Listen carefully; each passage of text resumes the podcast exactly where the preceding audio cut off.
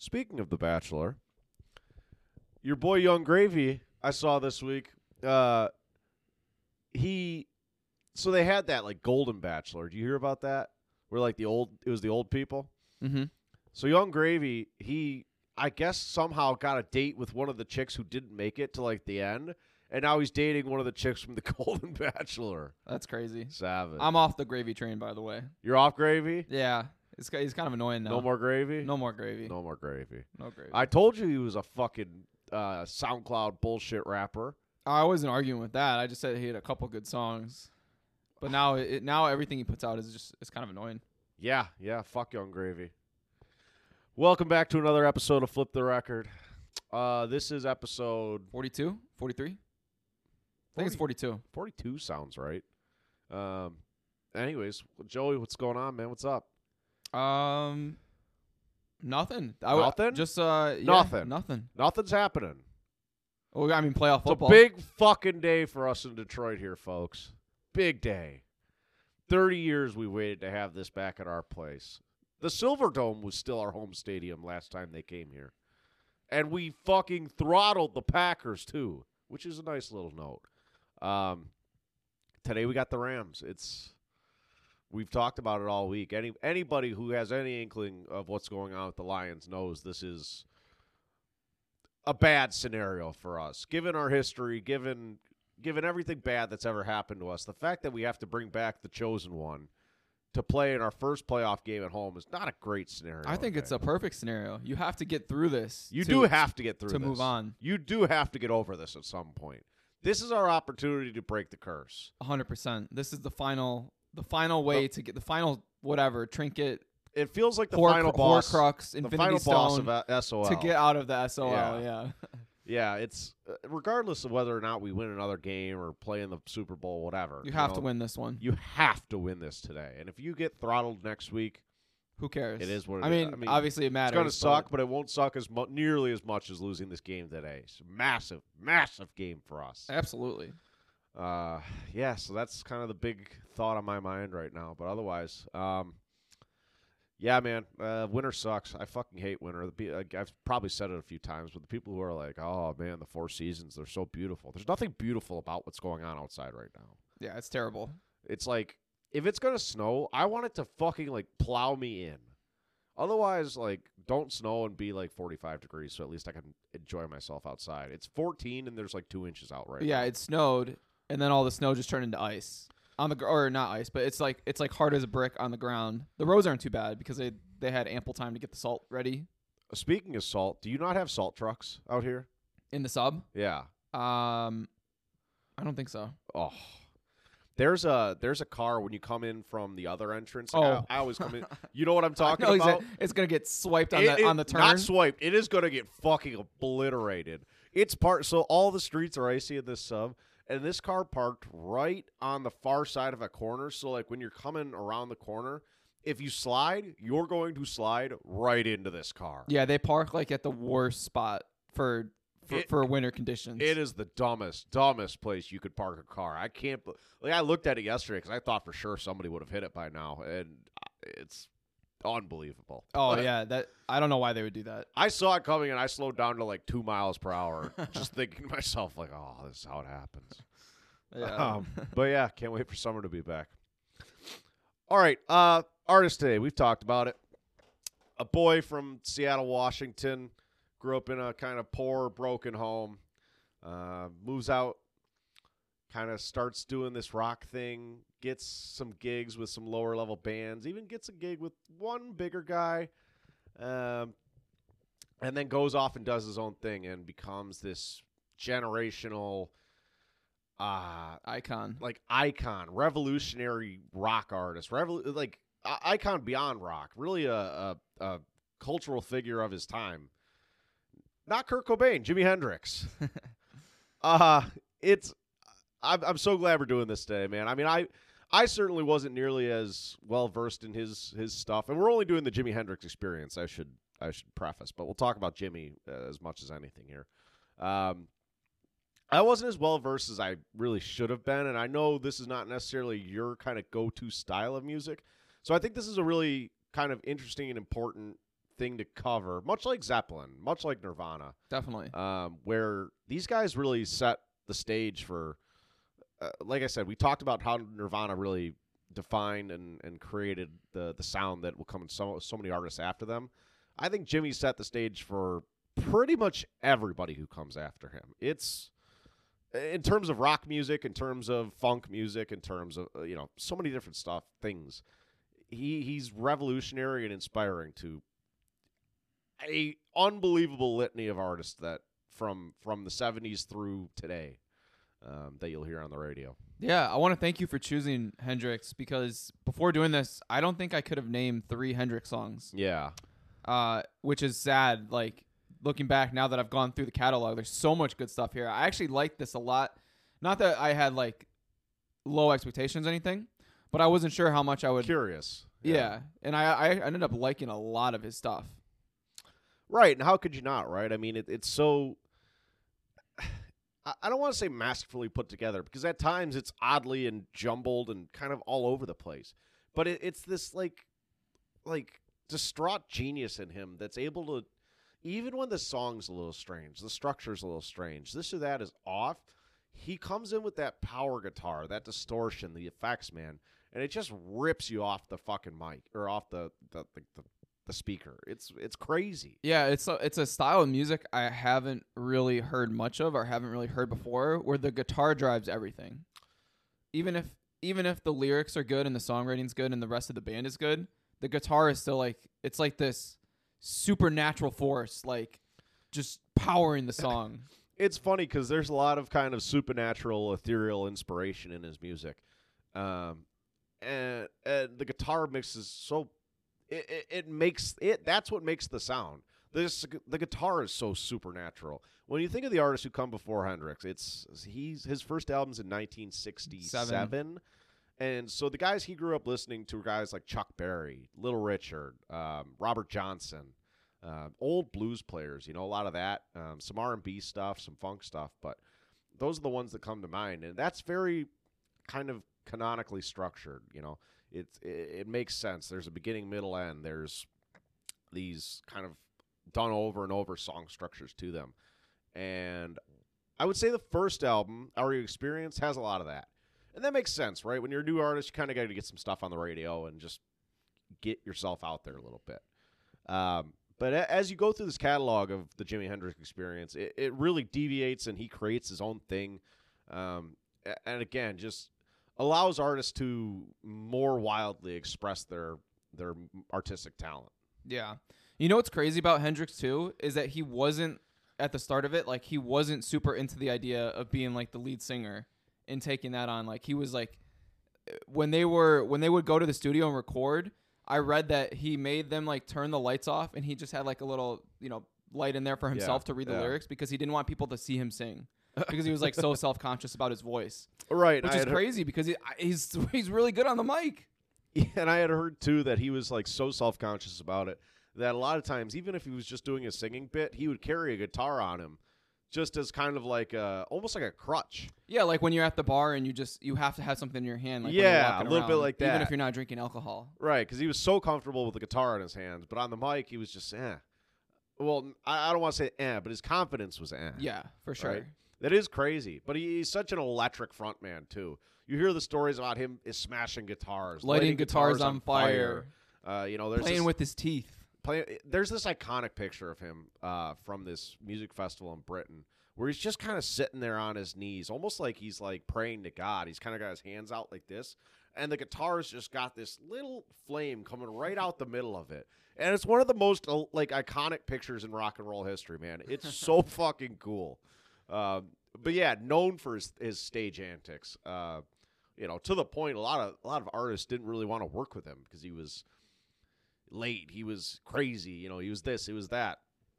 Um, and it's just such again distraught genius. Much, I'll probably talk about it a lot through this episode. Much like Kurt Cobain, where there's this oddity to him. There's this, um, you know, mystique. Uh, but it, it just comes out so beautifully on the on the on the mic, man. I can't say enough good things about this guy. Really happy to be doing this today. Yeah. Do you want to talk about the Cobain comparisons now? So you made it. You brought it up yesterday when we were talking, and I think it's a valid point. Yeah, I just think there's a lot of things here, right? Like I said, born in Seattle, Washington, uh, not really born into much of a situation. I mean, a couple of stories I read, he grew up kind of like he loving rock and roll music, loving you know that kind of R and B funk scene. Um, he'd go to school with like a broom, right? And he would like emulate playing guitar on this broom because he couldn't afford a guitar. No, you know, his dad and his mom couldn't afford a guitar either. Um, and at some point, he had picked up a ukulele from this odd job uh, that had one string on it and started learning to play like Elvis tracks Wow. with one string ukulele, right? And so that just kind of progresses until he gets an acoustic guitar. He starts playing a couple shows, and it's at- self-taught too, by the way. self-taught. At these shows, he kind of realizes like, nah, the acoustic car ain't gonna cut it. So then he gets a shit beat up electric guitar, starts working with that, starts playing with guys like Little Richard and a, a bunch of other smaller bands. Um, but Little Richard's a big, big pop star back in the day.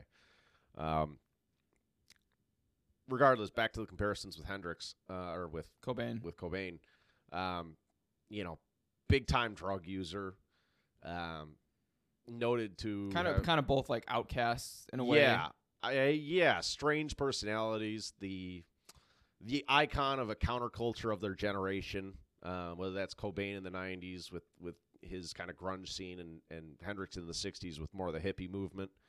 Um, Both died after three project like three three- projects. three big projects. Yeah, technically, I, th- I think technically Hendrix has a fourth with another band called Gypsy Love. yeah, the or gyp- something. yeah, yeah, yeah. yeah, something like that. Um, but yeah, three projects died way too young, both from drug use. Hendrix definitely, Cobain maybe, probably. I don't know, probably not. Um, uh, there's just there's a lot of similarities in, the, in these distraught geniuses. Um, it's almost like Cobain like took his playbook They- page by page, And they both kind of invented like a new a new sound. yeah, a new Yeah. sound. Sound Yeah. a sound that changed generations to come. Yeah, absolutely. I think it's it's nail on the head there. Um, they're they're revolutionaries, man. As much as artists can be revolutionary, right? The, these guys are And only a couple years too, which is the crazy part. just just massive parts of the cultures of their times. Um, Hundred percent. and it's it's so fucking cool, man. Uh, other than that, the only other interesting story I read about Hendrix before we get into the music here, um, so Hendrix's mom dies in like, I want to say he was young, maybe like in his teens, 16, 17. And she dies of cirrhosis, which is like a liver disease, often associated with like heavy drinking and drinking Mhm. problems. Um, so Hendrix's dad was kind of an asshole, and instead of bringing him and his brothers to the funeral to you know pay their respects to his mother, he gave all his father gave all the children a shot of whiskey and said, "This is how you deal with your problems. You're man." That's terrible. That is so fucked up. Oh my god. So fucked up. Unbelievable when I read that. Like the the confluence of her dying of a disease that's likely caused by drinking. Just to mourn that loss with alcohol is a, for children. eh, Again, the '60s a little different, but Still messed up on so many levels. fucked up, man. So that's that's the kind of upbringing Jimi Hendrix had, right? Yeah. Um, but anyways, man. So he again mid '60s. He's kind of doing these gigs with uh, various artists, um, getting kicked out of these gigs for his mostly eccentricity um, and tardiness. It seems to be a recurring theme. Um, so in the late '60s, he moves out to London for a little while and starts playing these shows where.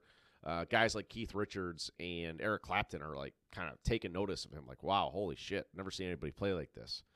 Um, so he gets Keith Richards hooks him up with a producer who had been working with another band. I forget their name. Um, and then that producer had known a couple other guys from a different band, brought them together with Jimi, and they kind of meshed, come up with the Jimi Hendrix experience and start working on the first album, Are You Experienced? Yeah, which comes out in 1967. Jimi Hendrix on vocals and lead guitar, Noel Redding on bass.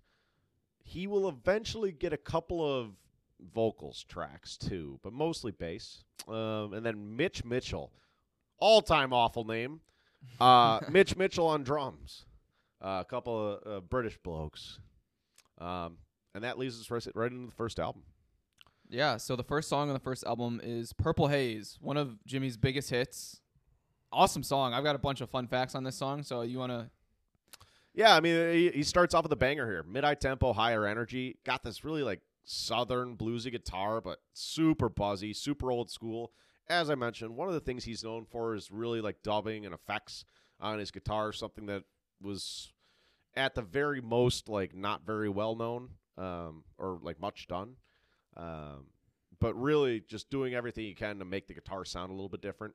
And so he hits you with this buzzy, boxy, old school sound. Um, a lot of extra like cool wild licks extension of bits in this track um, simple pounding drums jimi's on the mic stretching and twisting his voice in this fun kind of lively way great open for this album Yeah, so I got a couple fun facts. Hendrix said on this song, "Oh, you should hear the real Purple Haze." In an interview, it has about ten verses and it goes into different changes. You know, it isn't just Purple Haze, all in my, you know, blah blah blah. Uh, which I think is is worth bringing up. I think, and you'll, s- there's a couple tracks in this third album that are like exceed ten minutes in length. And I think it was noted that he liked to make these like super long, like 10 minute songs and just draw it out and just kind of play and see where it takes him. And I think he ended up getting confined at first, at least, to to reduce those songs to like three, four, or five minutes. yeah he's a jammer right? Uh, it's talked about. He just loved to like be in the studio just mess around have a good time you know? Um, so it's easy to imagine him just sitting there just kind of plucking away and then bit after bit after bit and all of a sudden you got 10 plus minute songs you know? Um, It would have been cool if they had saved those tapes and then eventually released them as like, hey, here's just a compilation of songs that yeah are normally three to five minutes, but here's like the 10 minute version. Yeah, maybe I'll just get to it now since we're talking about it. You know, this this issue of Jimi kind of being in the studio fucking around gets to be a bit of an issue after a while. Um, you know, they had this producer, Chaz something or other. I'm forgetting Yeah. his name. Um, I think it was an alliteration. It might have been Chaz Chapman or some, some, something yeah, like something that. like that. Then one of his most important jobs in the studio, especially in the first album, but as they progressed as well, was to kind of keep Jimi, you know, in a, in a tight and orderly fashion. Because he is this kind of guy who will just, he, he's got a million different things going on in his head, and he'll just go do whatever and be there when he gets there. Mm-hmm. Um, and so this Chaz guy really did a lot of work to kind of keep it tight and orderly um, because they're paying for studio time, right? Um, studio time's not cheap, especially when you don't have any money. Mm-hmm. So he did a lot of work for that. By the time they get to the third album, um, Electric Ladyland, it, it's getting to a point where it's untenable. Upwards of three hundred thousand dollars a year in studio time spent. Uh, and so in 1968, they had bought they had bought a building. I forget what it was, but they had bought a building uh, with the intentions of building a studio for Jimi, um, which would be called Electric Ladyland, which is a sick, sick fucking name for a, a studio. Mm-hmm. Um, unfortunately, I don't think he ever got to record there because I uh, what I read was something like they opened it in 1970. He was there for like the grand opening, then went straight to London, never came back. Ah. But uh, I, I think plenty of other artists have recorded there. It's kind of this iconic thing out in New York. Um, cool idea, but yeah, the amount of money they spent on studios was fucking insane. So, anyways, yeah, this Chaz guy, especially in this first album, you need to get radio hits, you need to get exposure. You got to keep it under three minutes, and so I think all of these tracks are like Three to five minutes, yeah. yeah. Yeah, a couple more fun facts on Purple Haze. So Hendrix said the idea for the lyrics came to him in a dream after he read a science fiction novel. And I was reading that fans and critics have spent like years trying to figure out what the song's about. And when asked about it, Hendrix just pointed to uh, a line at the end of the second verse Never happy or in misery, whatever it is, that girl put a spell on me. Gotcha. So just kind of a little fun fact there. Yeah. H- Hendrix claimed that this song had nothing to do with drugs, but it's hard to believe that they weren't an influence. yeah, right, right. the the lyrics kind of it- has like this imagery of like an It- acid trip. Yeah, that's a good way of putting it. Absolutely. And Or he- that would be my guess at least. No, but that makes sense. You know, he, he's known for using barbiturates, for LSD, for all, all sorts of drugs. You know, Mar- marijuana, uh, famously an alcohol addiction. Um, so that doesn't surprise me. Yeah, and then one more quick one here. Uh, this song contains one of the most misheard lyrics with "Excuse me while I kiss the sky," which was often interpreted as "Excuse me while I kiss this guy." And it was funny. Hendrix kind of leaned into it, and sometimes he would purposely sing it the wrong way, like when playing it live, just to mess with people. Uh, that rocks. So I don't know. I, I found that kind of funny.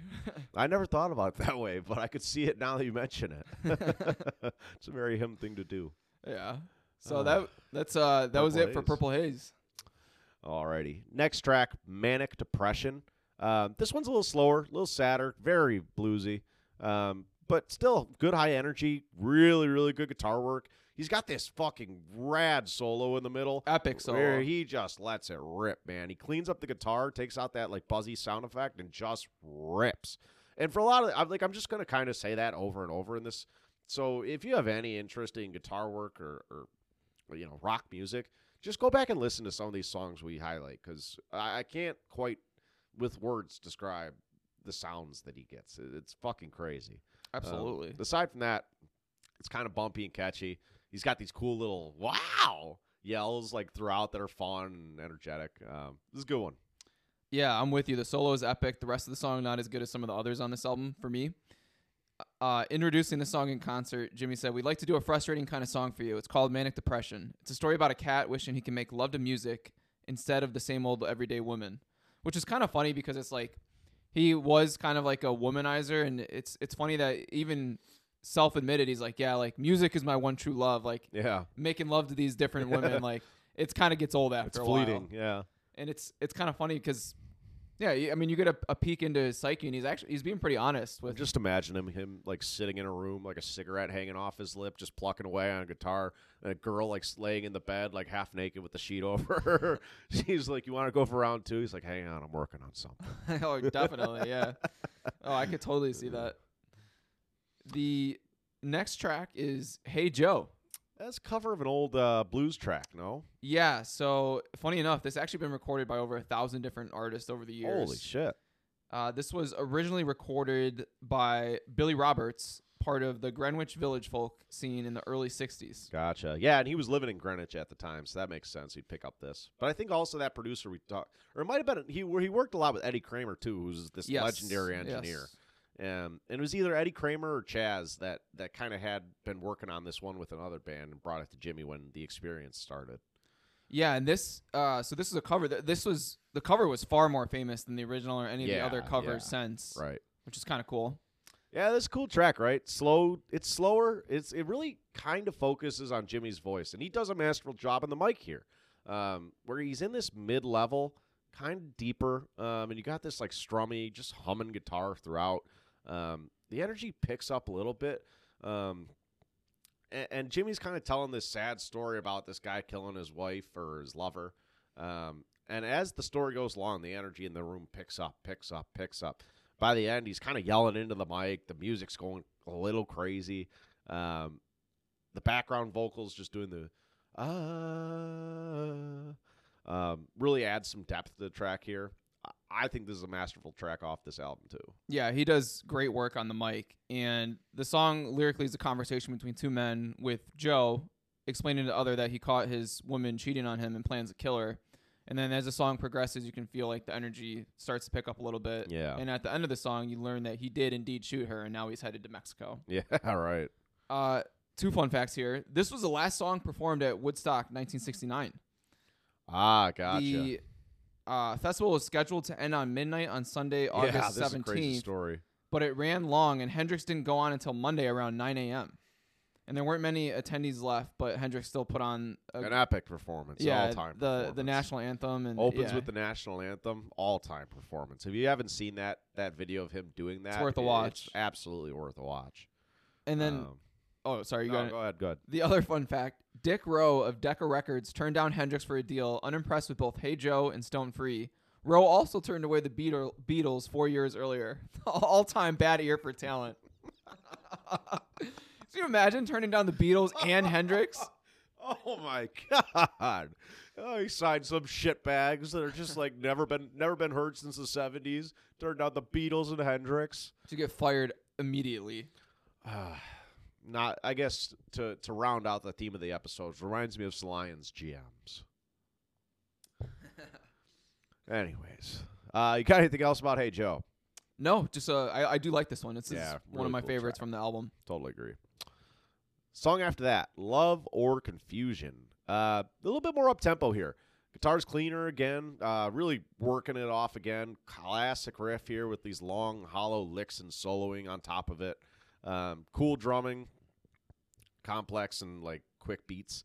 Um, I don't think the the vocals are anything special here, but it's not really the focus. Um, you know, it's got this like weird kind of bluesy psychedelic sound to it. This is where you start to get a little bit of that. What what I'll say a lot is like psychedelic rock. Mhm. Um, you know, think think Pink Floyd, think Cream. This is very this is a very like British rock thing that's going on at about the same time uh, with Clapton and some other artists. Um, Yeah, and, and drugs are big at the time as well. Right, right. Experimenting with drugs is is one of the one of the let's call it like I don't want to call it like key factors, but Just like a cultural. it, it's a big like countercultural thing, right? Yeah. Again, with the hippies and everything, like experimenting with drugs is one of these things that they just got into that was very counter to the norm, um, but something they were interested in. So Right, I'm with you. This song lyrically, I mean, it's just about literally is this love or is it confusion? The word, the lyrics are fine, but the shredding in the background is what makes this song good. there's a handful of tracks throughout his catalog in this catalog, this three albums, that you could just take the vocals out, and I would still be plenty happy listening to it. Yeah, I'm kind of with you there. There's there's definitely a couple songs where like it'll be like two like just choppy verses with like Yeah. re- repeating a lot of the same things. It's like Yeah. you could yeah, you could totally just, just, do, it without it. Yeah. All right. Uh, next up, "May This Be Love," slower, kind of sweet track. This one feels like a like it, you, it takes you on a journey a little bit. Dude, Another- that that was my note as well. Musically, this is a journey. yeah, another one of these psychedelic rock tracks. Uh, just like you get this soft, plucky guitar with like these soft, like building drums, uh, quiet, sweeter singing. A lot of nature references here. That's another. Uh, along with the science fiction stuff, you'll hear a lot of nature references throughout his catalog, which again is very hippie of him. Um, there's a nice little solo at the end. It doesn't go crazy, but it is fitting for this track. Enjoyable. Um, this one has grown on me a lot. I like this one a lot. So he moves the volume on his guitar up and down throughout the song, which is what creates that effect of like the guitar playing from one side of the speaker to the other, Yeah. which is really cool and kind of creative. Like, and then uh, lyrically, in the song he sings, "Waterfall, don't ever change your ways. Fall with me for a million days. Oh my waterfall," which I'm not necessarily sure if that's a reference to if he's talking about uh, a lover or or drugs or music or you know whatever the case may be but this is definitely one where i think lyrically and musically it's really really cool Well, One thing of note, now that we're talking about effects too, this is 1968. They're so they're recording in 67, 68. Computerized like um, studios are kind of just becoming a thing. Like before this, recording studios were very let's call it analog, right? You recorded. Um, if you could get any effects physically, you got the effects physically, but there wasn't a lot of like digital alteration in any of these tracks. And so all the effects that he has on any of these songs were all done by Jimi. mm-hmm. Like it was him twisting strings. and It was- kramer too he helped out a lot Right. Yeah. yeah, yeah. It was him doing all these different things to try to, you know, uh, just different stuff to try to get different effects, right? Whether it's, you know, making the amp sound a little bit different, um, putting strings in different spots on the guitar. Like he, uh, I read something. He plays a left hand, or yeah le- he- he's, a, he's a lefty so he plays a right-handed guitar with the strings in the left-handed orientation, yeah yeah he which does gives him a little bit of a different sound. he did a lot of crazy things like that and then playing it behind his back yeah. And right. Do you know what this effect is? Because I, I wanted to bring this up. This was like the first time while doing prep for this podcast where I noticed the vocals when you're listening to it with earbuds in, they would ch- the vocals change from going to like you'll hear it in your left earbud and then your right. And I noticed this because there's a couple songs where I listened with like one earbud in, and I was like, oh, where'd the lyrics go? And then I put it in, I was like, oh, like it's shifting. That's a new thing that these like uh, streaming services have started doing. I think in the last four or five years, um, when they remaster and uh, you know create the, or I guess just remaster the music, they're able to create new effects on these, and that's one of the things they've done with like Apple and Spotify at least um, to create that effect. So do you think there's any intention from the original artist of like when they were mastering the song to to have it come out like because even on a speaker, right? You could You could orient it if you had like a, a a decent enough set of speakers. System. Yeah. a set of speakers. Yeah, I guess you could, but I I think the notion of you know, you're not going to hear that on the radio, and you're certainly not going to hear that off a vinyl record. Yeah. True. Um, so I don't think that I don't think that necessarily played a factor unless that was something they wanted to do live, um, which surely you know they did all sorts of crazy shit live. They could have done that absolutely, but I don't think that was necessarily an intention. I think that was more Kramer got back in the studio and said this would be cool. Well, yeah, because I was gonna say one. Surely these songs have been remastered. I mean, I, I know for a fact they've been rem- remastered a couple different times, and yeah, I just don't know, like, because I haven't heard that before. Yeah, But it's it's cool. It's something different. I can't think of anybody off the top of my head, but I, I vaguely remember starting to know this, notice this a few years ago. Hmm. Uh, I'll have to pay more attention for that going yeah, going forward. right. Because I I've had the same thing happen where you got one in and all of a sudden like half the song cuts out. Like, what the fuck? Yeah. Yeah. uh, but it was, Uh, it was a cool bit. yeah, I'm gonna have to look into that and see if I can. Yeah. find Find, some other examples or yeah. Alrighty. Uh, next track. I don't live today. This one feels like. How do I put this? Because you had bands like Cream, you had bands, you had a couple other bands who were making what I would call hard rock music, but this feels like a true predecessor to to seventies and beyond hard rock. This feels like a a, a, godfather of those type of, the, Mm. of the types of bands like a like a Black Sabbath, um, like a Kiss, like a Zeppelin. Um, you know, you don't hear this super buzzy, super boxy like sound on the guitar. Um, really heavy. Like this is one of the tracks I felt like the music drowned out Hendrix a little bit on the mic. Um, and that's fine because it's cool. It, it's innovative. It's interesting. Um, it just struck me as like, wow, I don't, I can't think of too many other artists that like did this before this. You know. Um, regardless, really cool track here. Uh, he's got this like chanty cadence. That's another thing that reminded me of like mo- even modern heart. Like this, this reminded me a little bit of Foo Fighters and Three Days Grace, just with the way they did their their chorus here. Mm. Um, inviting riff with the like hard biting licks all over the place, roller coaster tempo, um, really traveling with the guitar, good energy all over. I love this one. Yeah, I like this one too. Lyrically about not feeling like you're living life to the fullest. Sings, "Will I live tomorrow? Well, I just can't say, but I know for sure I don't live today." Just again, just looking at he's i- i- introspective and honest, just about certain aspects of life, which is cool. Yeah. Another, uh, let's call it a hit off this album. The Wind Cries Mary. Um, certainly one of his more ballady tracks and slower. I I caught a bit of an interview with Eddie Kramer, or maybe it was a documentary, but um, he was talking about this one, and J- Jimi kind of notoriously loved to have the the amps up loud, eh, buzzy, you know, rocking. And him and Chas really had to like throttle him here. Like, no, this is a ballad. Like, take it easy, take it down a notch. We're gonna settle this right into its spot because th- that's exactly what this is. This is just a low, slow, easy going ballad. Um, and so you can't really have it up. But he still hits a few licks in here that like he's almost like rebelling against the the, the guys in the studio a little bit. uh, regardless, a lot of nature motif here. Vocal work is awesome. Again, he's just so sweet with it on this one. Um, great intonations, perfect level for this story for this song. I I like this one a lot too. The story behind the song is hilarious. So, this was inspired by his girlfriend at the time. Uh, her name was Kathy, Kathy Mary. Uh, he'd gotten into an argument with her about her cooking. She got angry and started throwing pots and pans, and then finally stormed out to stay at a friend's house for a day or so. So when she came back, he had written the song for her, "The Wind Cries Yeah. Mary," and Kathy Mary recalled we'd had a row over food. Jimi didn't like lumpy mashed potatoes. There were thrown plates, and I ran off. So he wrote the song. They got in a fight over lumpy mashed potatoes. And this is this is one of his, you know, arguably top ten songs of all. Like, Yeah, right, yeah, right. And it's it's just so funny that it's like he wrote this over mashed potatoes. What the hell? That's funny too, or not funny necessarily, but you know, I, I I was reading about a little bit about his alcohol problems, um, and it's like everybody you talk to when he was Jimi, you know, when he, when he wasn't drinking, he was pretty loose, easygoing, you know, lackadaisical kind of guy. And then I guess alcohol turned him into this like demon man, Mm. just an absolute beast. Probably goes Um, back to some of that family stuff you were saying earlier. Yeah, that's got to be part of it. Um, and so that's that's just funny to see. Not funny necessarily, but interesting to see this side of him over fucking mashed potatoes. Yeah, and I guess to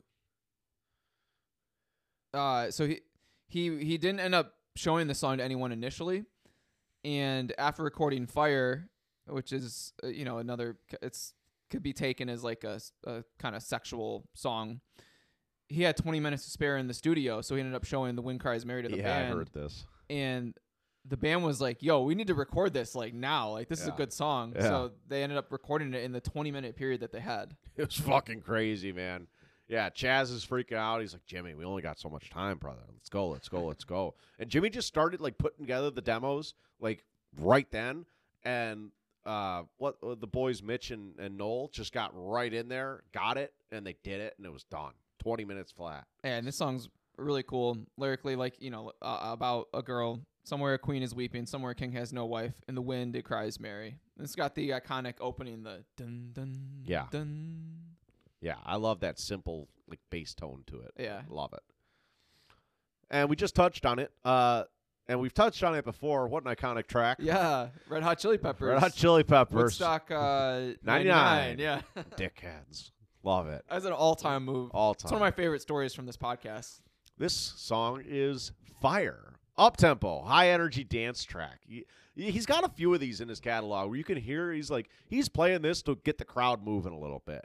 Um, you know, funky and rocky and it got all sorts of things here. Crashing drums, up tempo lyrics, chanty chorus that you can get the whole crowd singing along to. Really bass tone guitar. Like like uh, Noel is doing a fantastic job on bass here. Um, lets it rip on this so- a couple of solos throughout the song. Uh, just a lot of fun. Yeah, and I alluded to it in the, the when we were talking about the Wind Cries Mary. Like, it sounds like it's a very sexual song. Uh, yeah, He sings, "I have only one itch and desire. Let me st- stand next to your fire."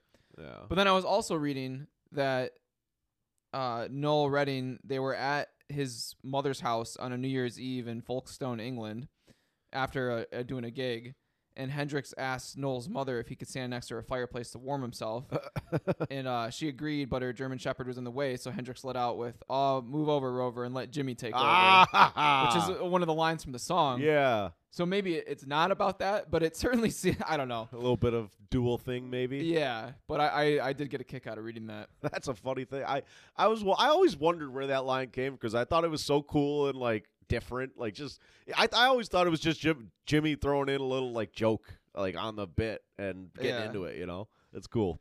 And then the last note, like you had mentioned earlier, uh, he was low on the bill on the Monterey Pop Festival in 1967. Yeah. And to like garner some attention in the media, that this is when he lit his guitar on fire. Yeah, right. Well, I mean, what else? This is the one you set the guitar on fire for. That's crazy to think. Like he grew up barely being able to scrape by to get guitars, and by the time he becomes a big star, he's fucking destroying guitars for fun, like left and right. Yeah. I want to watch the Chili Peppers cover of this song in Woodstock again. That video is Yeah. so funny. Oh, it's a lot. There's so many good videos from that. oh, it's electric. Just the montages they did at the beginning and the end of my documentary we did for that were so fucking fun. It's so much funnier too because the two festival guys were such shitheads. Like they deserved it. Yeah, yeah. but again, inspiration, right? Chili Peppers absolutely inspired by a guy like this. Oh, for sure. John Frusciante and Flea, absolutely. I, I read that they they often do like Hendrix covers in their shows. Like they're all big Hendrix fans. yeah, that makes a ton of sense, and you can hear it in their music. Yeah. All right, uh, next track, Third Stone from the Sun, which is an allusion to the planet Earth. Uh, Mid tempo kind of drums doing this cool up tempo jazzy pattern. Like, this is kind of like a jazzy track here, but also of that psychedelic rock. Yeah, it kind of falls off the rails a little bit too. So it starts off in a very fairly like jazz sound to it, soothing, plucky, drawn out guitar riffs. You get like wind sound elements coming into it. Um, nature motif again. Uh, not a ton of like vocals here, mostly instrumental. Um, but then towards the end, you start to hear like distorted, screechy guitars kick in and this is one to me that like stuck out as like you hear a little bit of where Nirvana might have got it some inspiration Mm. from. Because again, like who who the fuck is doing this where they're just scratching guitars, um, you know, just scratching strings up and down just to get these weird, just fucked up, distorted sounds, and, it draws you back to a song like Nameless Faceless. Mm. Um, Yes, it's an interesting track. I don't know how much replay value there is here, aside from I'd give it a listen once. Yeah, sure. so so this runs six minutes forty five seconds, largely instrumental. It does have like this garbled like l- l- these like garbled lyrics. So it was actually a conversation Hendrix had with a producer, and they cut it up into pieces and then slowed it down to make it give it like Ah. that garbly like kinda, yeah, low tone. yeah. Uh, yeah, and then the only other note I had was he kind of does like a little bit of like spoken verse as opposed to like singing towards does the end that of the song. occasionally. Yeah, But uh, yeah, overall I think this is a solid solid track. yeah, interesting for sure. Yeah, All right, next one, Foxy Lady, another hit off this album, or at least a hit nowadays. Um, classic Hendrix track, bumpy, funky, fun sound to it. Mid tempo, classic riff here. So like swaggy and silky with the vocals. Um, very much a horny sex track. I was gonna say a very very sexual song. And, and it's interest something interesting that I was thinking about as I was listening to this. Right, is like it's 1968. the The civil rights movement in America is is really kind of towards its tail end, but still going along. And so, for a black artist to be doing this kind of song in 1968 is very, uh, it's a bit risky. I'll just put it that way. It's a, it seems a bit risky. Like you don't want to, you don't want to make people think this guy's too flashy, you know. Mhm. But he didn't give a fuck, Yeah, it's part of what made him part of what's really cool. right. Um, regardless, fun track here. Really like it. Yeah, in a, a booklet for the Hendrix Experience CD, he was quoted as saying this was the only happy song he had ever written. He said that he usually What? he said he usually does just doesn't feel happy when writing songs, Huh. Just kind of odd. It's crazy when you think about a song like Fire, like Crosstown Traffic. yeah, true. Like what? Uh, man. Anyways, okay.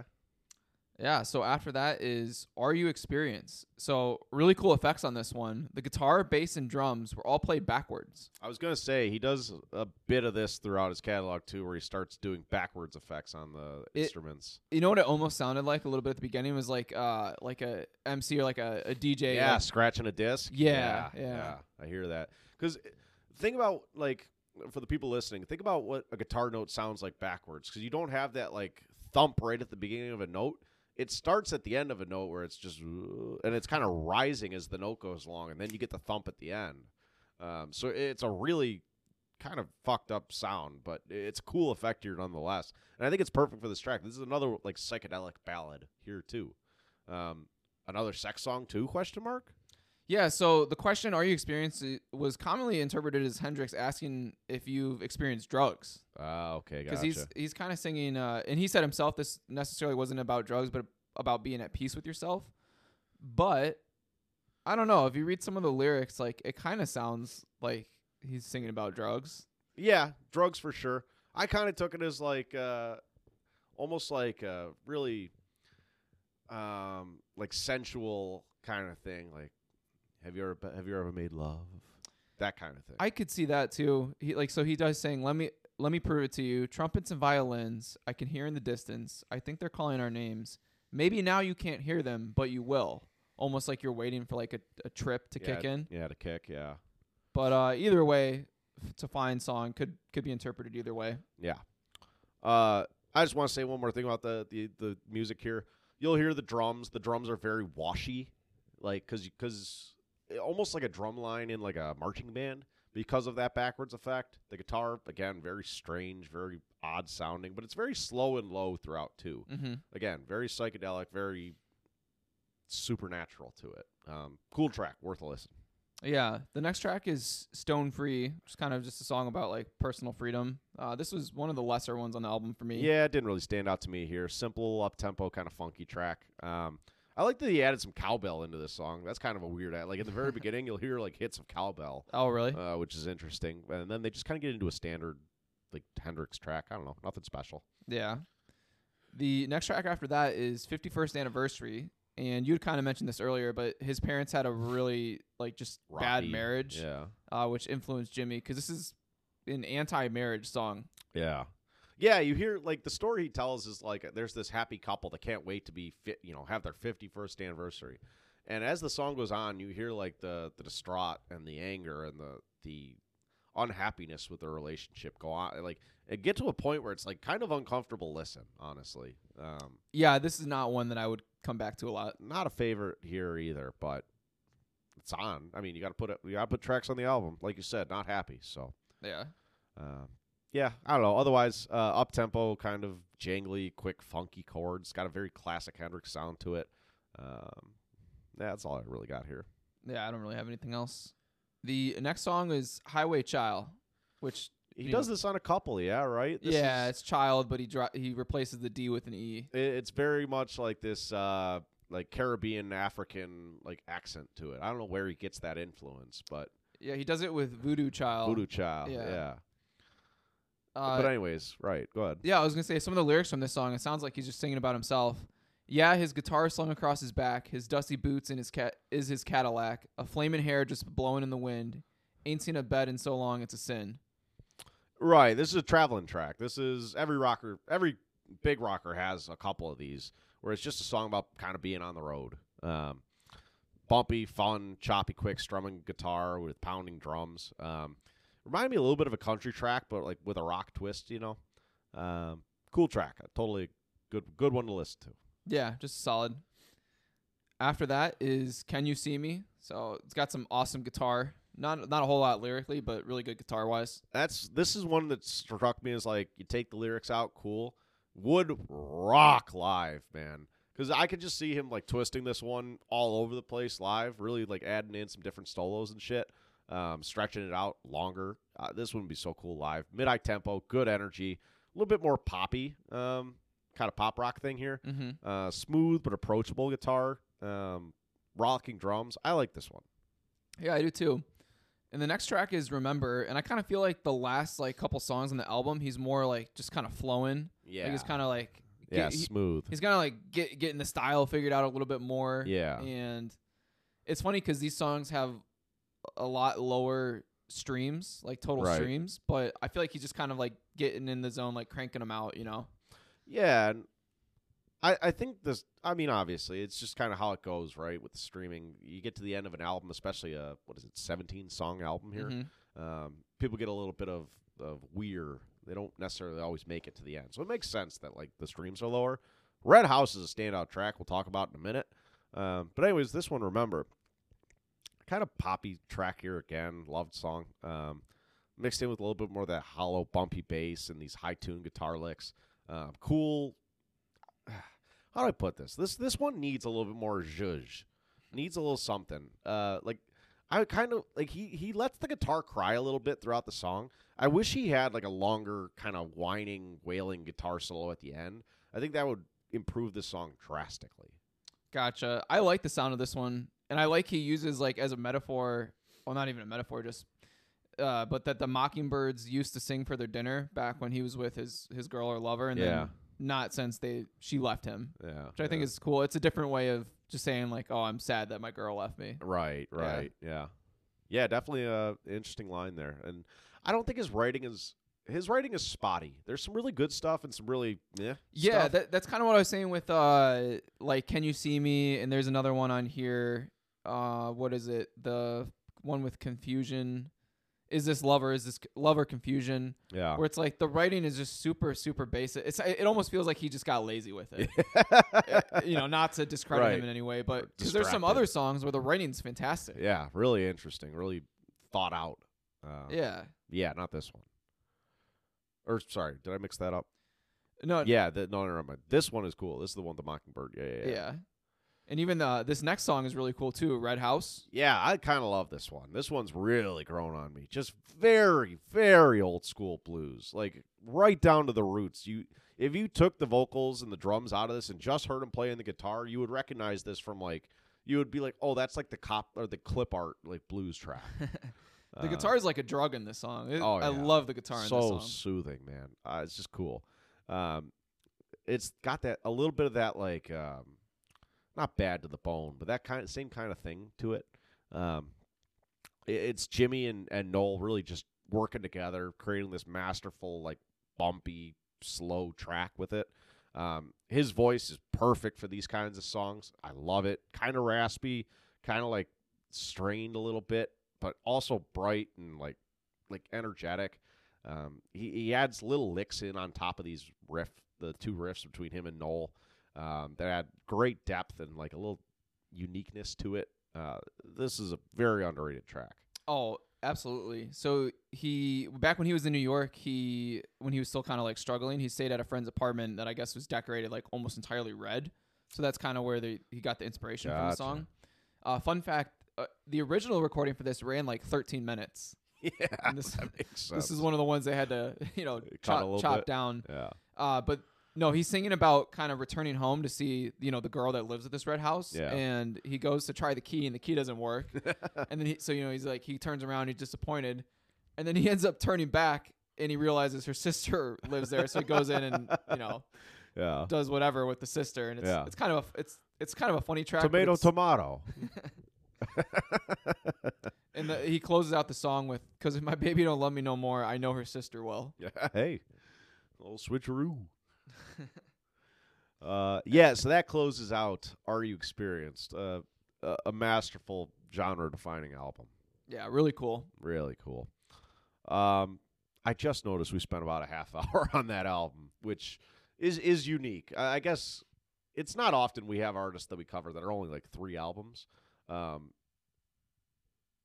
but the fact that we had 30 minutes worth of content for that album uh, should say on that alone is enough to speak to the volumes of, of interesting, cool shit about that album. Yeah, and I'm glad we have a ton of time today because we'll probably spend almost Uh, Same amount of time on the next two. The next two, yeah. yeah. Alrighty, with that, get into Axis Bold as Love. So So this also comes out in 1967. Yeah, yeah. What's interesting is um, they they Eddie and Chas talked about it a little bit. Where like they basically made the first album and then didn't stop. They they the idea was basically let's get enough music for an album and then just keep going. Um, so they put out the first album. They tour the first album a little bit. It's going nuts. Jimi gets huge all of a sudden between that music festival you talked about earlier, a couple other shows, and, he, again the recognition from all the, the great contemporaries is really blowing him up. Um, and he's still in the studio just doing Axis Bold as Love in his meantime between shows. Cool, cool bit. Um, his conf- you can hear on this album his confidence has definitely grown. Yes. There's even more kind of experimental stuff here. The effects are getting a little crazier. The the willingness to step outside the boxes more and more and more. Um, I don't know if I enjoy this album so much as either of the other two, but that's not to say I don't enjoy this album. There's again There's- really really cool stuff. And there's here. some really standout tracks on this one too. Uh, two two things I wanted to talk about. One, it's kind of crazy that this was coming out around the same time as Zeppelin, yeah and they both started where they're like, "Yeah, we're just gonna release two albums in a year." Like, could you imagine? Like, That's what I'm saying, man. Like we we haven't talked about we haven't talked. Well, I mean, aside from spotty comments here and there, we haven't even talked about some of the other bands that are doing the same fucking thing at this time, dude. You're getting ACDC like in the mid '70s. You're getting Kiss and Black Sabbath and, and Clapton and all at this same fucking time. It, it's Bob Dylan's huge too. Bob Dylan's huge, man. Elvis just like he was a little bit young, older, but uh, there's so much cool shit coming out in this like late '60s, early '70s window that really sets the stage for everything, man. yeah, So it's really really cool. And I also want to talk about before we get into the first song, the album cover is really really I trippy. love it. It's a cool album Yeah. cover. So it's it's a depiction of the the Hindu goddess, or I think it's a goddess. I think so. Vishnu, which is like the the god of like everything. Basically, it's their big god. There are many gods in Hindu or Hinduism, um, Mhm. but Vishnu's like the big one. And so Vishnu's got like thirty arms or something.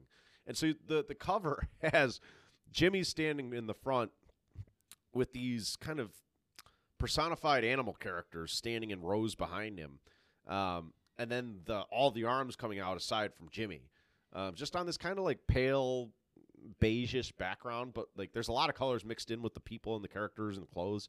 It's an awesome album cover. Yeah, really really cool. I did read one thing he said about this too, where he's like, I think it would have made more sense to kind of tap into my Native American heritage instead of this Indian thing. You got the wrong Indian. That's funny.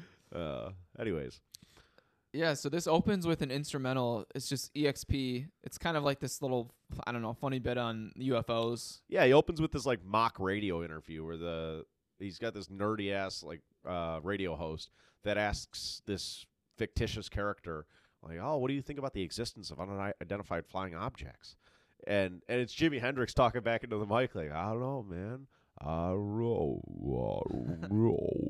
and so his voice kind of like gets modified and drowned out a little bit. And then you get a little bit of the um, like strange in- instrumental bit that goes on. This is like a minute and a half track um, that leads you right into the next track.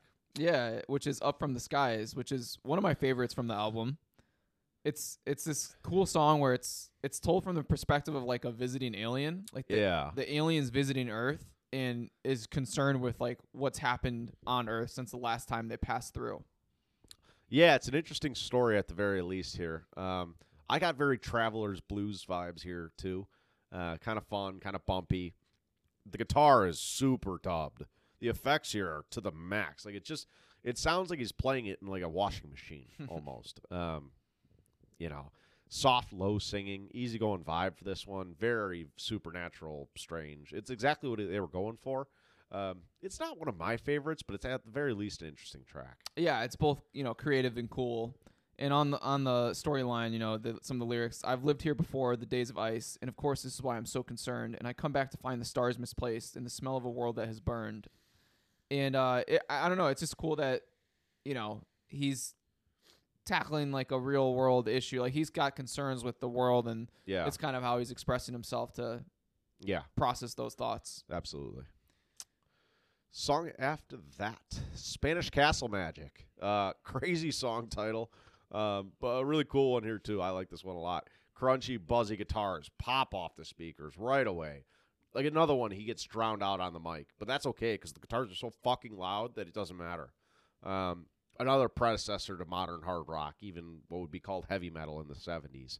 Um, soft and smooth vocals, you can hear them. They're low though. Um, guitar is just loud, in your face, crunchy, buzzy as fuck, crashing drums, bass thumping away. Just a full tour de force here. I love this one. Yeah, so the name of the song is from a club in Washington, kind of just south of his native Seattle, and it served as a venue for like as young aspiring uh, musicians, including Jimi himself. And I don't think he got to play there a ton because he didn't really like blow Sure. up before. And this club ended up getting demolished in uh, 1968, so a year after this album came out. Gotcha. But uh, yeah, this is epic guitar on this track. Love it. Absolutely must listen off this album.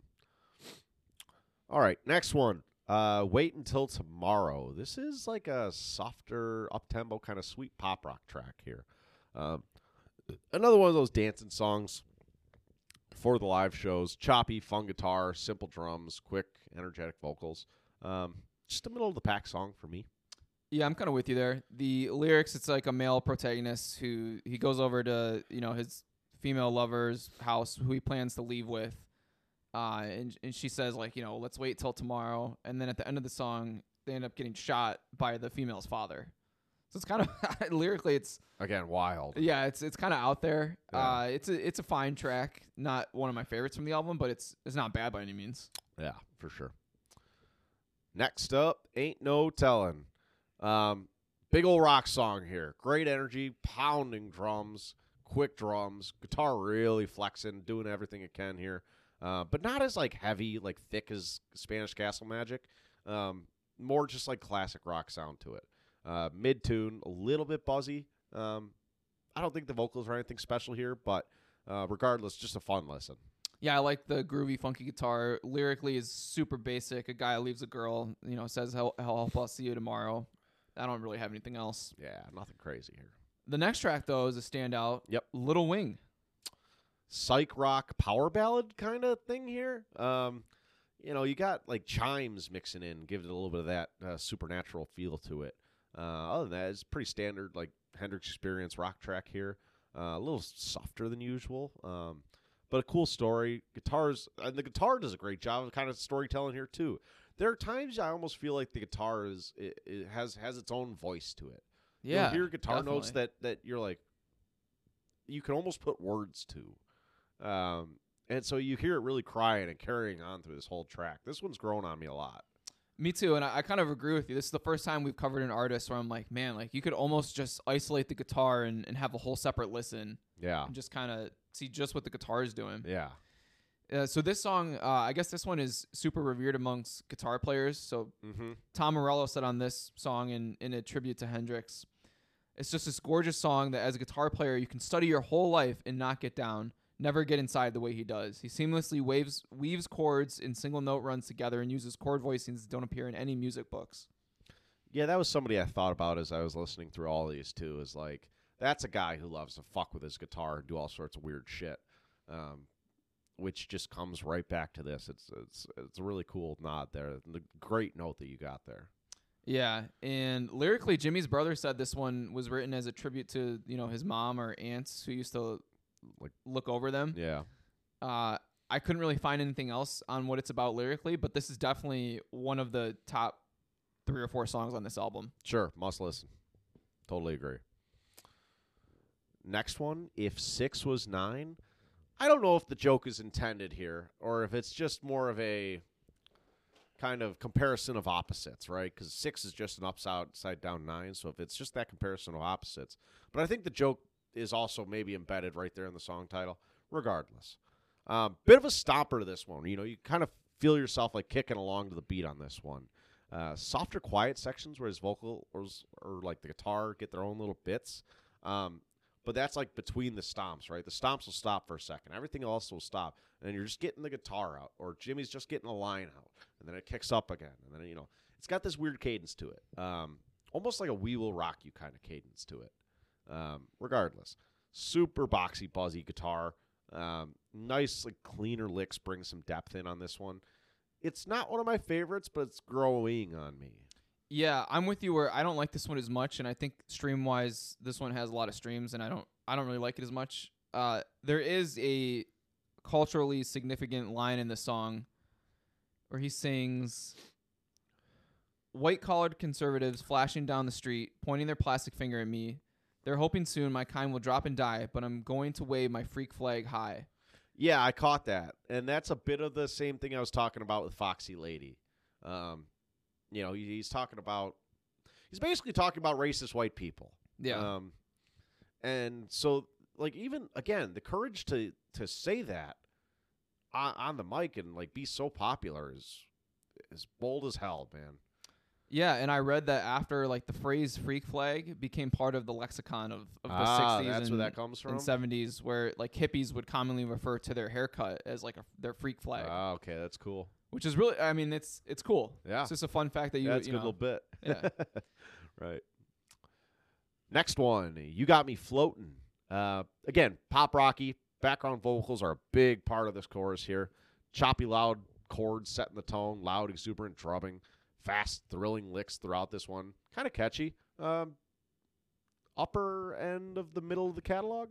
I'd say the music's good on this one. The lyrics are just all right. Three Yeah. three fourths of the song is him just singing "You Got Me Floating." Yeah, I don't. I don't think this is anything like super unique, but it is. It's a fun listen. yeah.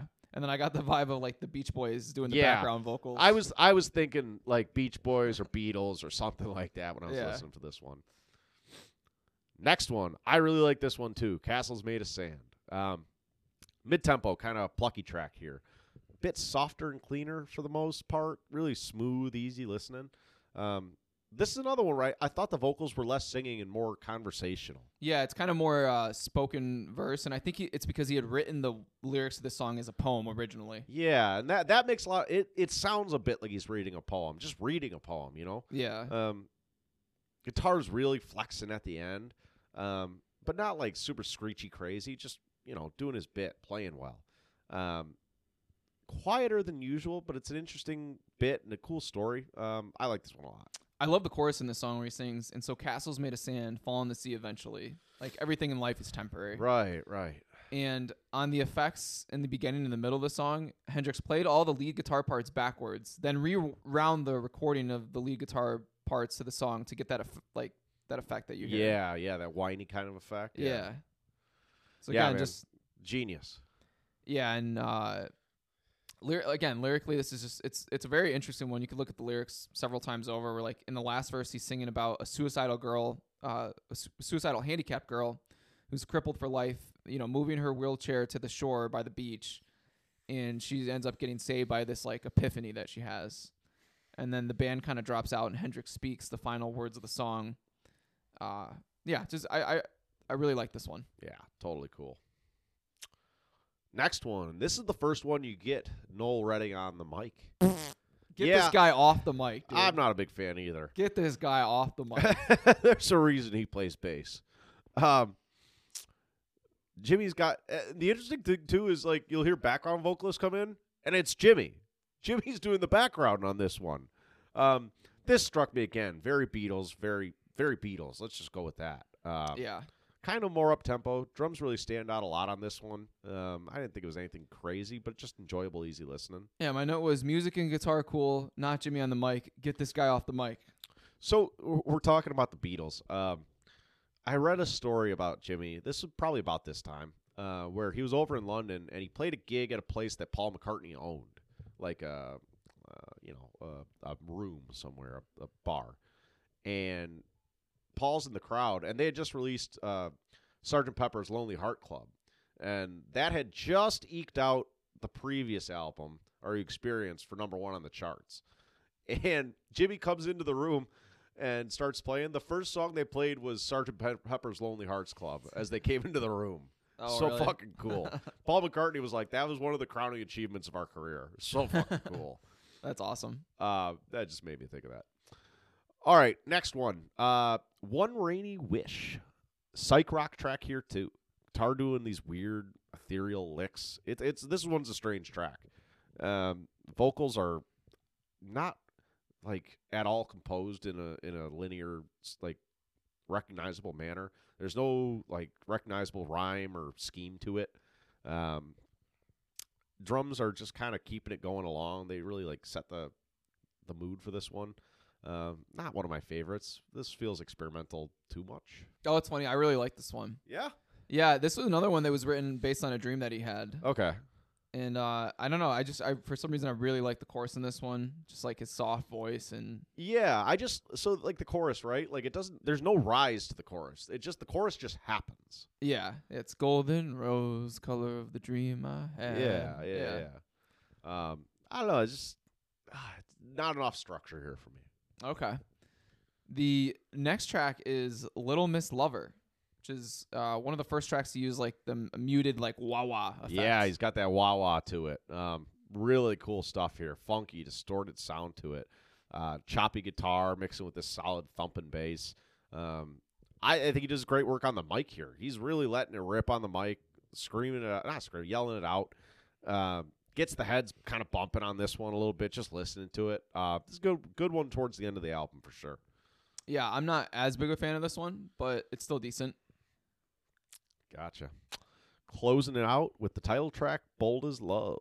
Um, and this is like one of the first tracks they recorded for this album, too. So strange to put it at the end, regardless. Um, kind of a pop rock track again here. Um, but it gives me a little bit like We Are the Champions kind of feel to it, where it's got that, that sense of accomplishment, that sense of like bold pride of doing something. Um, just the, with the way the instruments like raise and raise and raise, you know. Um, you get this up tempo kind of generic Hendrix sound to it with that um, that gets progressively more and more flashy as the song goes on to the point where by the very end he's just soloing and like fucking you know he's he's got hands on fire by the end. I think this is a fantastic way to like the perfect track to close this album. Yeah, this is a cool track. Lyrically, he he keeps going from like color to color. He's Yeah. singing like, "My red is so confident, he flashes trophies of war and ribbons of euphoria. Orange is young, full of daring, but very unsteady for the first go around." And he just he keeps going color after color after color. It's almost like he's using like a a rainbow as like a metaphor for Again, feels very trippy. Yeah, yeah, yeah, for like love or or yeah, to that point, like some kind of like trip. Um, very very unique song. Yeah, and it's cool too that like I talked about this like the feeling of accomplishment for this track. You get this almost like these like war drums, you know, like duh. yeah, it's gone. I just knocked over like half the set. It's all right. Um, but you know what I mean? Uh, like just the like the drummer boy shit. Um, I think that's a perfect ad here. It's just such a cool little bit. Um, but the guitar is like happy and like clean. And I, there's a lot of good stuff going on here, man. Yeah, so Funny enough, John Mayer covered this song on uh, Continuum 2006. Oh, that's right. This song inspired Mayer to do, to learn how to play the guitar. He was such a fan of this song. Oh, gotcha. Yeah, so just a little tidbit there. Well, we can. Uh, I'd like to retract all the nice things I've said about this song. Yeah, so so, so that closes out Axis Bold as Love. yeah, good track. Uh, so then we move into what? 1970? 68. 68 again. We're still in the 60s. Jesus Christ. Electric Ladyland. Um, we touched on the studio he built, but at the time, this was also recorded partly in London, and then they moved over to, I think it was Studio Plant, uh, which I believe was owned by Robert Plant Oh, cool. in New York. Um, kind of a big studio too. Like a lot of the big big artists at the time were recording at Studio Plant. Um, and this is where things start falling off the rails a little bit. I love this album, and I think this album gets a lot of critical acclaim. Uh, but when you listen to the stories from the guys who were in the studio with Hendrix, it sounds like a bit of a shit show. In what way? So, you know, the first two albums are big. Hendrix is getting huge, or he is huge.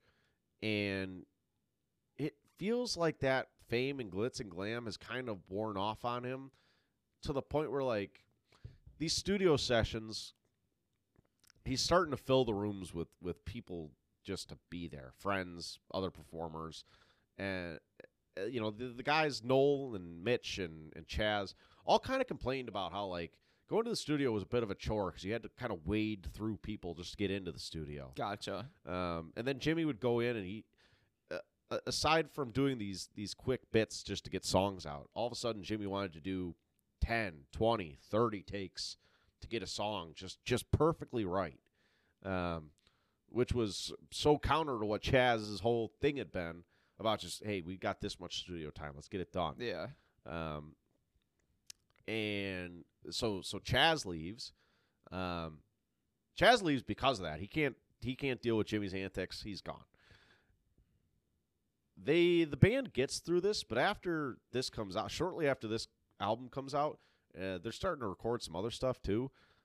Uh, Noel leaves because he's tired of the same shit. He there was a story I read where like Noel showed up to the studio one day. I think they were still in London, and Jimi just didn't show up.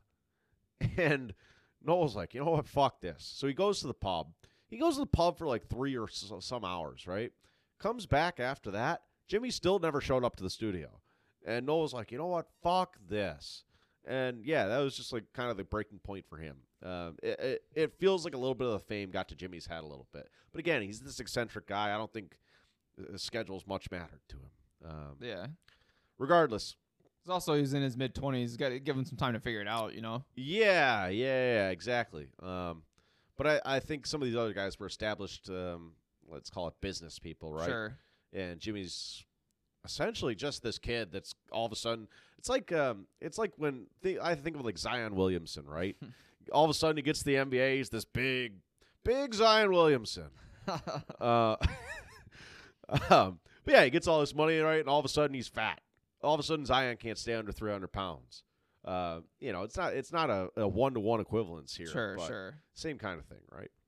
Eddie Lacy for uh, those Packers fans out there. A little shake of the head from Joey. Alrighty, uh, but regardless, this album rocks. Very, very experimental. There's two tracks that exceed 13 minutes on this album. Mm-hmm. Um, two of his biggest hits on this album, Mm-hmm. and then a lot of other, again, just weird instrumental shit. You get two tracks that sound more or less like he put a microphone in the wind and recorded for a minute and put it on the album. Yeah, there's a lot going on here. And that's the first track, and the Gods Made Love. It's just this muffled talking interlude.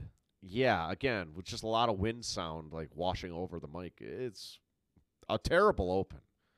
it's a terrible way to open this album. Yeah, it really is. And the first song, "Have You Ever Been?" and then parentheses to Electric Ladyland. I actually think this is also a terrible open to the album. I'm not a huge fan of this one. I just got soft, smooth, soulful open. Uh, I like the the backwards guitar bit on this, but I, I think you could chop both of those songs and open with Yes. the third song on the album, which is Crosstown Traffic. I fucking love this song, dude. So fun, so energetic, funky, bumping. Ah, I love this one. Uh, the vocals are just so high energy, so swaggy, so easy going. Uh, the lead, gu- like the main riff to this track is iconic, man. You hear this one, you immediately know what it is. Um, even the little licks he does throughout are just perfectly placed, perfectly set. Um, with this like higher high tune, the the licks are from the haiku tune guitar. The the riff is this like kind of buzzy mid tune guitar, and then the bass underneath that. The drums are like just popping and pounding and, and washing all over the place. Um, I love the background vocalists on this one. Whoever they got to do that, Yeah, Fantastic yeah. Background, background vocals, are great. this is a fan fucking tastic There, there's also a famous kazoo riff, which Hendrix Yeah, originally performed using a comb and a piece of cellophane or cellophane. Yeah. yeah. Yeah. And then uh, lyrically, this is it's kind of funny. It's about a girl who's hard to get rid of. So he, he makes the the you know it's getting through to her that she's not wanted is like getting through Crosstown traffic, which is just it's just funny. what about a metaphor. I caught a little bit of the uh, the music video for this one. It, it's nothing special, but it is just funny seeing him like flash around in New York City traffic, like just kind of like haphazard, like what the fuck's going on. And so with that note, it's it's a good little bit. Yeah, Uh, great track, absolute must listen. Should have opened the album. definitely. The next track is the first of the 14 minute tracks, Voodoo Child. I actually like this one. A lot of people won't sit and listen through the, the 14, 15 minutes of this track. I think this is a absolute rock epic here. Uh, it, it's just the first couple minutes you get a lot of spoken word, or not spoken word, but like singing. Then for the next like 10 minutes, you get just that the boys jamming. He brought in a couple other guys that he liked to do this one. So like you get a few different other instruments, especially keyboard. I forget the keyboardist's name. Um, but the keyboard here is a great mix with Jimi on guitar. They just they play off each other. So they do like the back and forth thing at points. Yeah. Um, they do like on top of each other at points. Jimi's guitar work it's an absolute roller coaster. Um, you know, it's hard to describe a 15 minute song with words except to say just go listen to it. Um, you get a little bit of this in in the radio hit Voodoo Child Slight, Slight return, yeah. um, which is more akin to the like like the last two and a half minutes of this. Uh, regardless, I I kind of like this one. It's not no replay value whatsoever, um, but an interesting listen in the right situation. So funny enough, the band actually recorded this song like the full 14 minutes in three takes, and the only reason they had to do a third take was because Hendrix broke a guitar string on the second take. and uh, if you listen, the last like 30 seconds of the song is actually just the band like applauding each other and being like, yeah, yeah, that was strange. I, ca- I caught that. like yeah, we crushed this. Your studio people just talking and shit. Yeah, it's weird. so that I, I did find that funny. Uh, yeah, but I, I would say if you're a bigger Hendrix fan, give this one a listen if you haven't. Yeah, my take would just be to listen to Voodoo Child Slight Return. Yeah, that's a classic. We'll get to it. The next track on the album is Little Miss Strange, which again, not Hendrix on the vocals. Get get this guy off the mic. Yeah, Noel Redding's back. Um, again, fairly Beatles sounding. A cool, plucky guitar mixed in with classic poppy chop guitar. Um, I don't know. The guitar's cool. The rest of it's meh. Yeah. Uh, next track, another standout from the album for me, Long Hot Summer Night. Totally agree. Uh, great driving, just driving around track, man. You have this one on, you're having a good day. Uh, up tempo, great energy, a little bluesy, but a very classic rock sound to it. Um, not much of a riff here. It's really just Jimi like fucking around, uh, playing different licks, all sorts of different stuff on the high strings. Um, is that is that the right like terminology there? The high strings or the higher tuned strings or the low strings? The So the sixth and fifth strings would be like the heaviest ones. Right. So, but those are those the high strings or the low strings? Because uh, I think about when you're playing right-handed, like the high tune strings are at the bottom. All right, so I play left-handed and So the higher two s- top. Oh, gotcha. Whatever. Fuck it. You know what I mean. yeah, yeah. Uh, regardless, a lot of background singing singers act like just echoing Jimi or playing off his lines. Um, fun, bright vibe to it. Great track. Yeah, and lyrically, he's just singing "It's a hot summer night," but he's cold inside because his lover has left him. Yeah. and yeah. then in the third verse, he ends up getting a, a phone call. It's from the girl, Yeah. and she apologizes. And then the song kind of ends with him like waiting in anticipation. right, right. Yeah. Yeah, a little cliffhanger. Yeah, no, I like. I, this is definitely one worth listening. Totally agree. Next up, come on, let the good times roll. Classic Jimi here, turning blues into hard rock. Um, lost my notes here. Oh, punchy, buzzy guitars, cool comp here. Um, I wish he would let his voice ring out a little bit harder, um, but still good work on the mic. Just I feel like it just needs a little bit more. Um, great solo on this track, really fun song. Yeah, epic solo, groovy melody, song about living in the moment, having sex. Uh, just a good solid track. Another really good track after this, Gypsy Eyes. I, this is just so fun, man. Stomp along track here. It's a psych rock song more than anything, but it's still got classic rock parts to it. Uh, good up tempo beat, mid level vocals. Um, Jimi's just licking all over this track, left, right, and center. Man, I mean, it's crazy. Another dancer here, um, very catchy. A lot of stuff you hear in this song is the kind of things that will inspire bands coming after him. There's there's that funk sound to it, the Mhm. hard rock sound to it, the psych rock sound. There's a lot of different shit here that you'll hear in so many artists after him.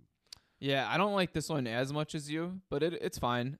Lyrically, uh, there's a line in the song: two strange men fighting to the death over me today."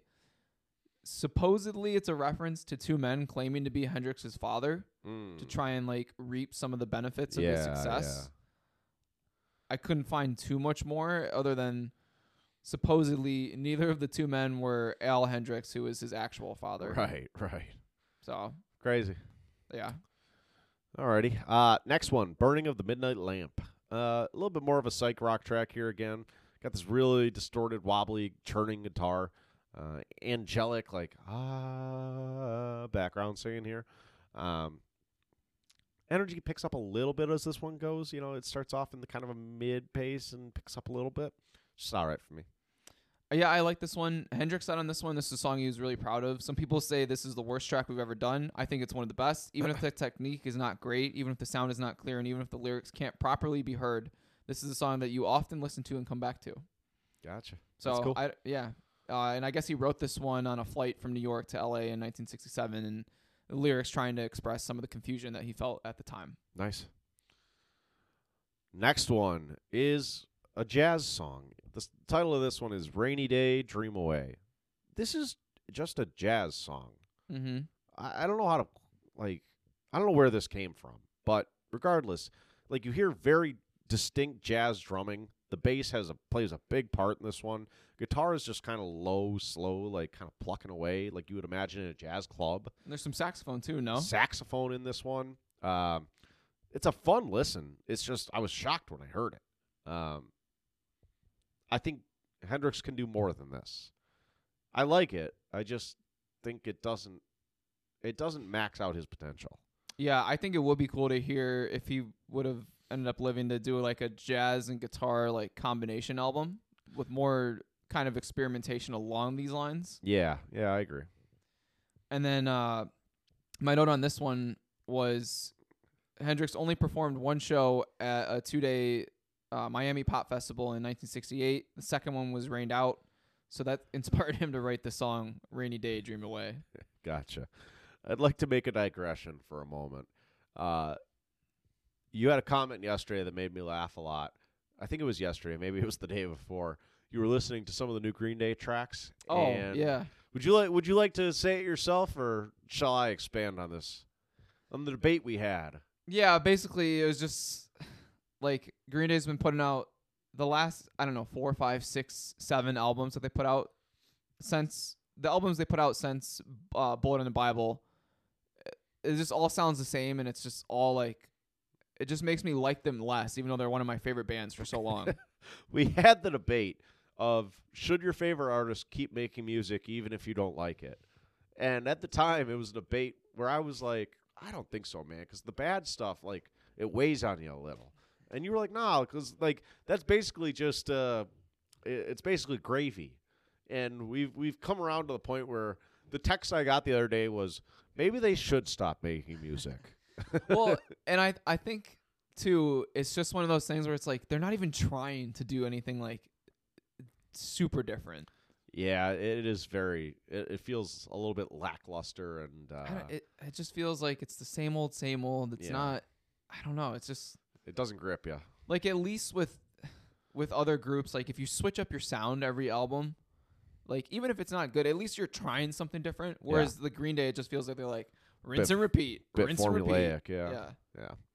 All right, we can get back on track here. I just I, I thought about it and it made me laugh. Yeah, so the second 14 minute song on this album is 1983, A Merman I Should Turn to Be. Not as big of a fan as of this one as Voodoo Child, but there's still really good stuff here. Another rock epic. Um, just a whole journey through the depths of the ocean and back.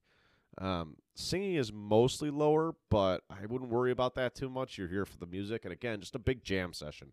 Such cool shit. Absolute guitar masterclass. Same as Voodoo Child. If you're into Hen- really into Hendrix, give it a listen.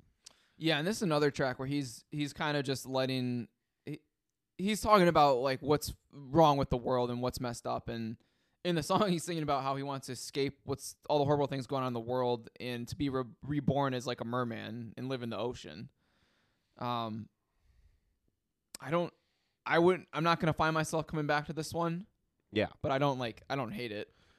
Also interesting, like 1983 was the future. Yeah. That's crazy. uh, it was supposed to be like a futuristic. Ooh, 1983. We'll flying cars by then. Uh, all right, next one. Uh, Moon, turn the tides gently, gently away. Um, this is just like the first track. It's it's just wind noise. Instrumental ambience. Yeah, Yeah. it's nothing. Next, still raining, still dreaming. So Uh, this one's funny. This is a continuation of Rainy Day Dream Away. Yeah, I, I thought it had a similar bit to it. I was trying to figure that out. You're kind of right.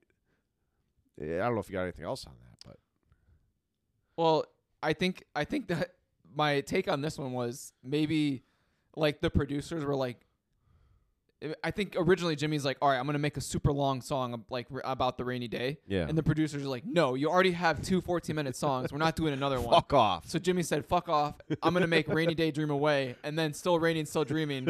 Which essentially, it's two songs that are like one and the same, but he's just they're just different tracks instead of together.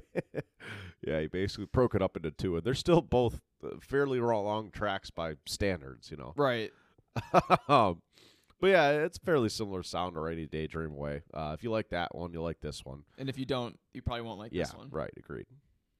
So oh, I did notice here though, again with the like the the odd guitar bits and the the wild licks. This struck me as like a like a, a child Jack White Mm. listening to this one and being like, "Wow, that fucking rocks." Yeah, definitely. yeah, got a bit bit of icky thump to it. Yeah, his dad's playing Hendrix in the guitar or uh, in the car, like on his Right. CD, and he's like, "Wow, I'm a, I like this." I want to do this. yeah. Uh, all right, next one.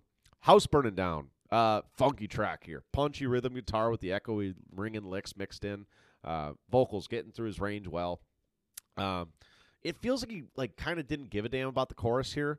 Uh, as as he just kind of wanted to play. Like the chorus is nah, but the music here rocks. Um, you know, good not great song. Um, a little more attention to detail maybe. Yeah, so this I think this song did become more like a symbol of uh, social and political turmoil in the United States in the late '60s. Um, in terms of the effects, they tried to make the guitar sound like it was on fire, like it was constantly changing dimensions. Ah, I got you. That makes sense. Yeah, yeah, yeah. Because you hear a lot of like whining and screeching and that kind of thing. Yeah, and going back to like, you know, him singing about what's wrong in the world, he's singing, I said the truth is straight ahead, so don't burn yourself instead. Try to learn instead of burn. Hear what I say, yeah, yeah. So when I finally rode away, but I'll never forget that day. Because when I reached the valley, I looked way down across the way. A giant boat from space landed with eerie grace and came and taken all the dead away. Yeah. So, Good writing there. and now we get to the final two tracks on this album. The hard hitters. Two of his best tracks Totally agree. in terms of streams, replay value. Uh, I mean, these are Everything. These these are two of my favorite. iconic Hendrix tracks. Iconic rock, classic rock songs. And the first one's a cover, Cover. all along the Watchtower. And the Dylan version is very different. It's very much more Dylan style. It's not like this version of All Along the Watchtower is very hard rocky. You know, got a little bit of that bluesy like Hendrix flair to it. Um, crying guitar all the way through. Uh, Hendrix on the mic is masterful on this Yes. track. Masterful. Yes. He brings the perfect amount of energy. It's a it's a lot of energy, man. He's yelling and, and letting it rip. Uh, the guitar here just is not all over the place. The rhythm guitar is very, very well structured. It plays off the original beat very well, but in in his style, his flair to it. Um, mixed in again with the licks. The licks are uh, everything for this band. Um, the build up to the end really is just fantastic, and the way it fades out, uh, truly a fantastic song. Yeah, so the Dylan version's a lot slower, and it, the way he speeds it up with the guitar, it almost adds like a sense of urgency Yeah, to the to the yeah. story and the lyrics. And when you put it in the context of his like anti-war stances, right? Um, uh, you got the Vietnam kind of pushback coming from this same counterculture. Um, it, it, it fits so perfectly with this this era, this this this culture, this ah, he's just it, encapsulates everything about him, man. Yeah, so I want to get into the lyrics of this song because this is I've listened to this so many times and I still like I just I love I love this song. Yeah. So there's there's essentially two characters in the song. There's the Joker and the thief, and you know the the Joker kind of represents like a disillusionment. He's seeing like the darker side of life, uh, feeling exploited. It'd probably be a good way to describe the the verse of the Joker.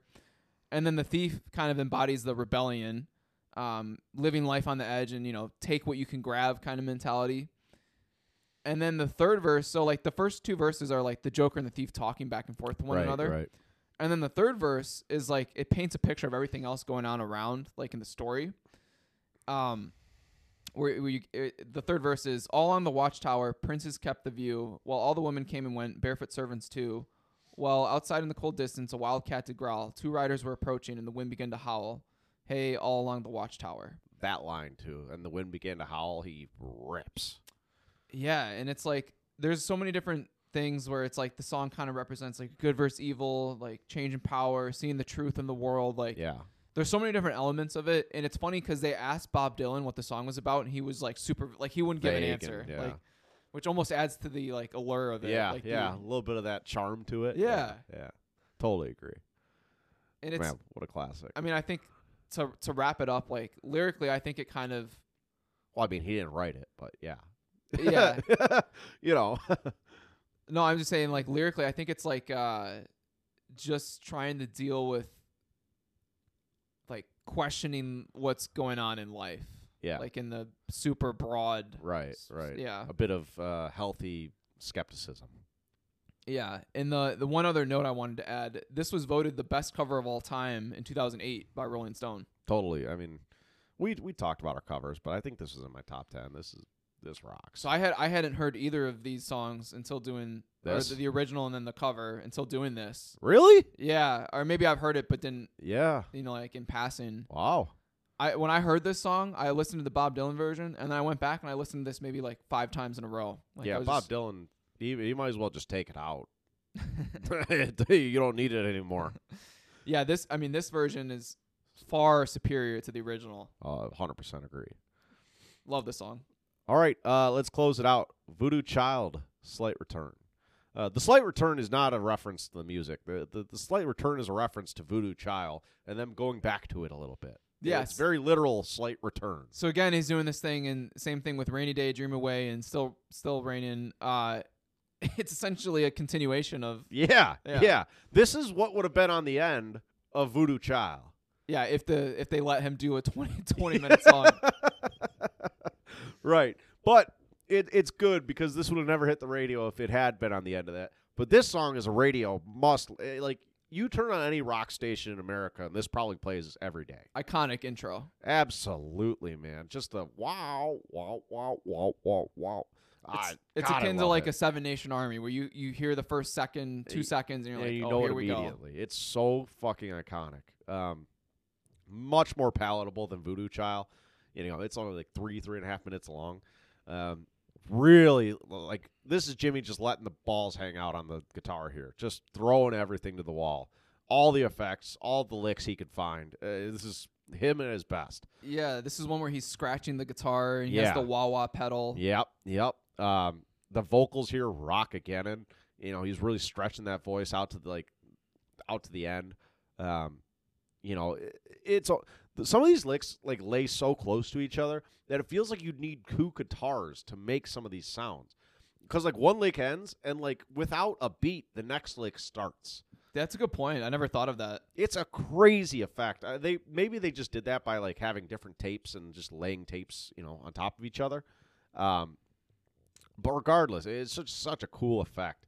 Uh, you know, i this is classic Southern blues or Southern blues with Hendrix's flavor to it. Uh, must listen, classic song. Yeah, and a lot of the same lyrics from Voodoo Child, where he's singing, "The night I was born, I swear the moon turned to fire red. When Yeah. my poor mother cried out, Lord, the gypsy was right, and I've seen her fall down right dead." Yeah, Just, it's, it's cool lyrically too, it's but so cool. it's just an iconic riff, iconic s rock song. Yeah, uh, w- it would be just as powerful without any vocals.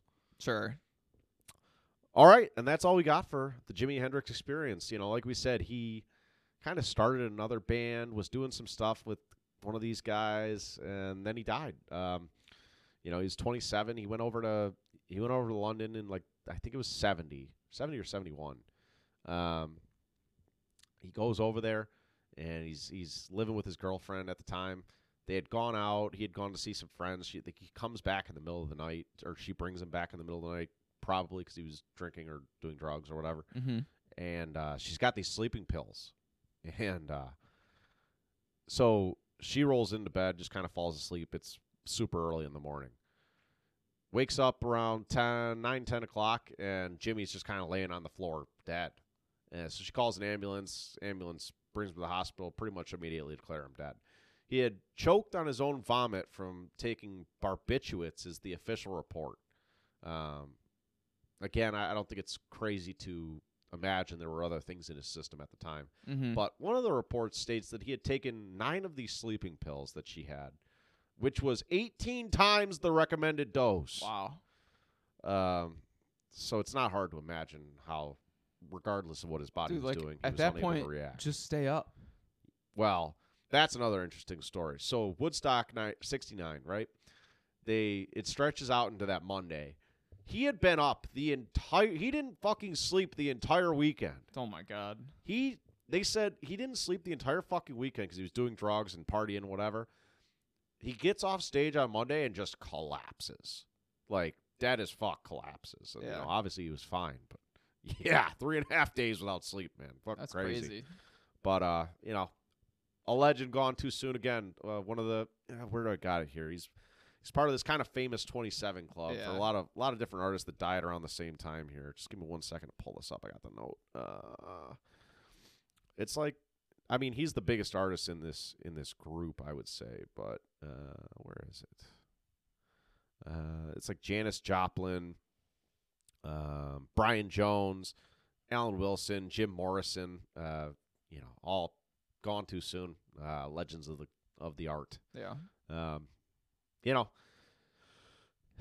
it's hard to say. Uh, with that last album, it was definitely getting more experimental, but he was getting a lot of different other interesting stuff in there too. So Well, and they still released two projects post his death. yeah, Rainbow Bridge in 1971, and then uh, oh shoot, I didn't record the name of the other one, but there's some good songs on both of the subsequent projects they released after he died. right. And he's got some other stuff too that came out like on his own name technically.